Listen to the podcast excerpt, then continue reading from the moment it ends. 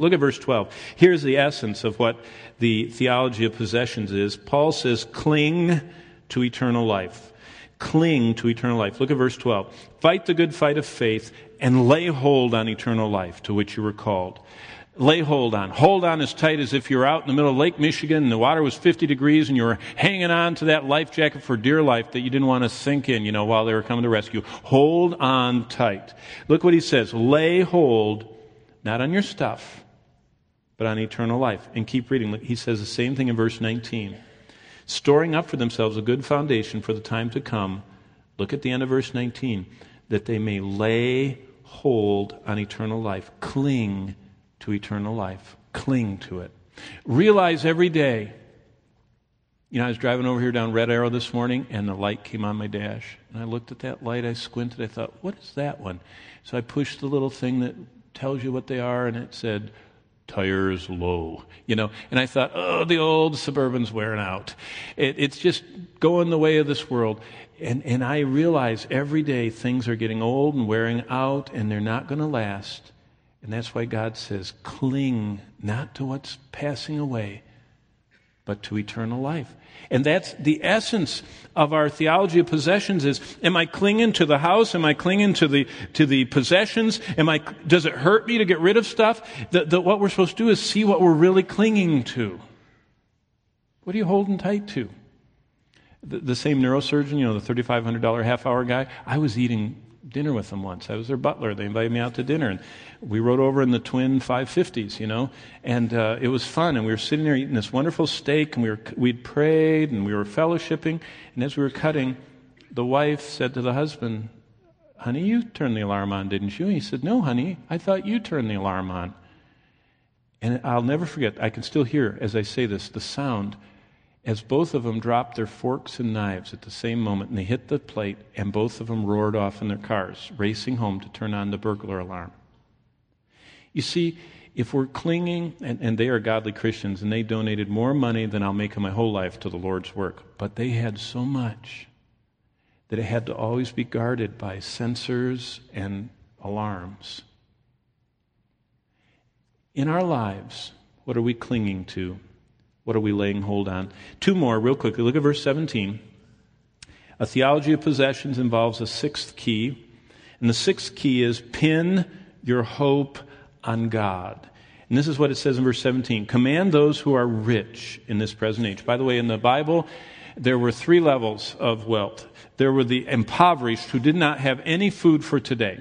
Then there were the normal people who had today's food. In other words, in the morning they had bread at home to eat, and they would work all day, and they'd bring home bread at the end of the day, and they would have tomorrow's bread.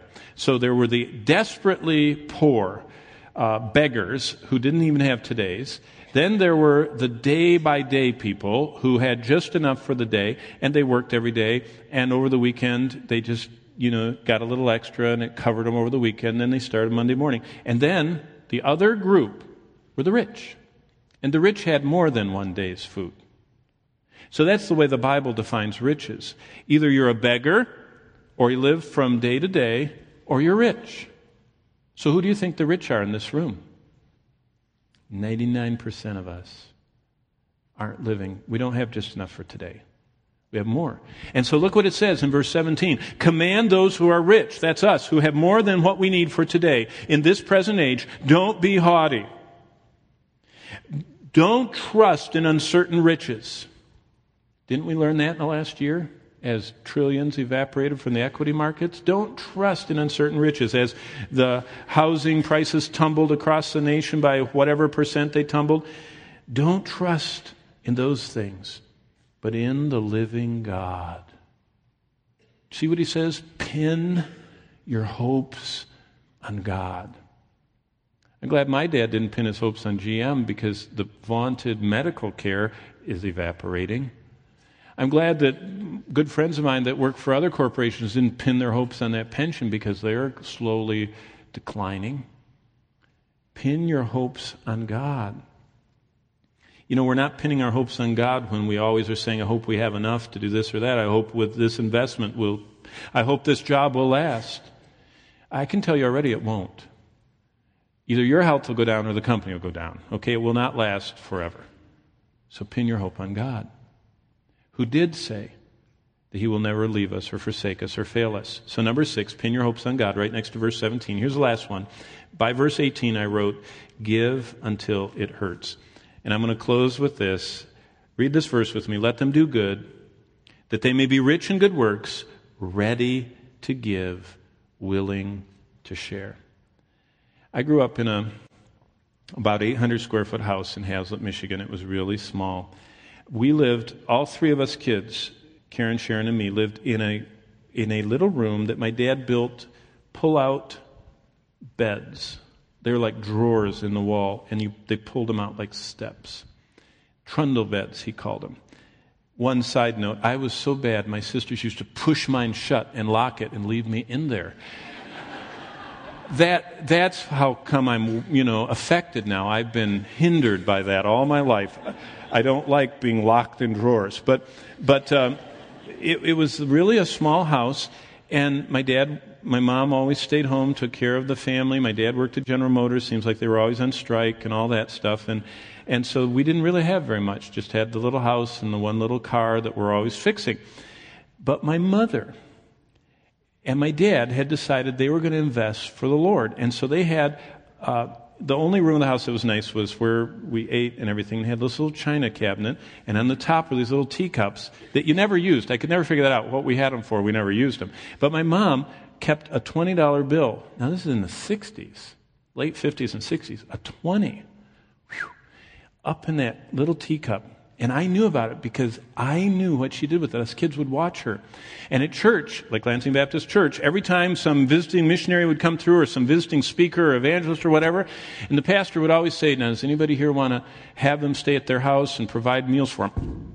My mom always raised her hand. We'll take them. And I remember when I was really little, I thought, we'll take them. That meant I have to not sleep in my drawer. I have to sleep on the floor. You know, that's what they always did. Gave the missionary my drawer and I slept on the floor. But as I grew up, I started loving it because, I mean, I got to sleep on the floor next to some of these great missionaries from Japan and Mexico and the Philippines and wherever they were from, and that affected the rest of my life. But what I, as I got older, what I realized is my mom did this so that they would sleep in the drawer, and then they would eat at the table, and while they were eating their breakfast, she would walk over to her china table or cupboard and reach up into the teacup and she would grab that flying 20, she called it, and she'd hold it and she'd come over to that missionary and say, Our family not only wants to pray for you, but we want to invest in your ministry. And she'd open her hand and put what was, I think my dad, I saw one of his paychecks once, I think he made $120 a week. She gave a sixth of the weekly pay to that stranger. Do you know what Paul said? Look back at verse 18. God wants us to do good, to be rich in good works, to be ready to give, to be willing to share. So, how do we lay hold on eternal life? Always remember things are only temporary. Verse 7. Only seek the necessities and wait for the rest. That'll liberate your life. Verse 8. Avoid a consuming desire for prosperity. Verses 9 and 10. Don't want to be the better than you home and garden. Flee materialism, verse 11, like the plague. Cling to eternal life, verses 12 and 19, like you really believe it. Pin your hope on God, not on culture, not on pensions, not on equity markets, and certainly not on the government, verse 17. And then the real way that you check whether or not you have a right view of possessions give until it hurts. Do you know the best way to cure materialism? Give stuff away divest, downsize, get rid of. And you'll find such freedom and liberation in not replacing all that stuff. That's what God wants us to do. Avoid affluenza.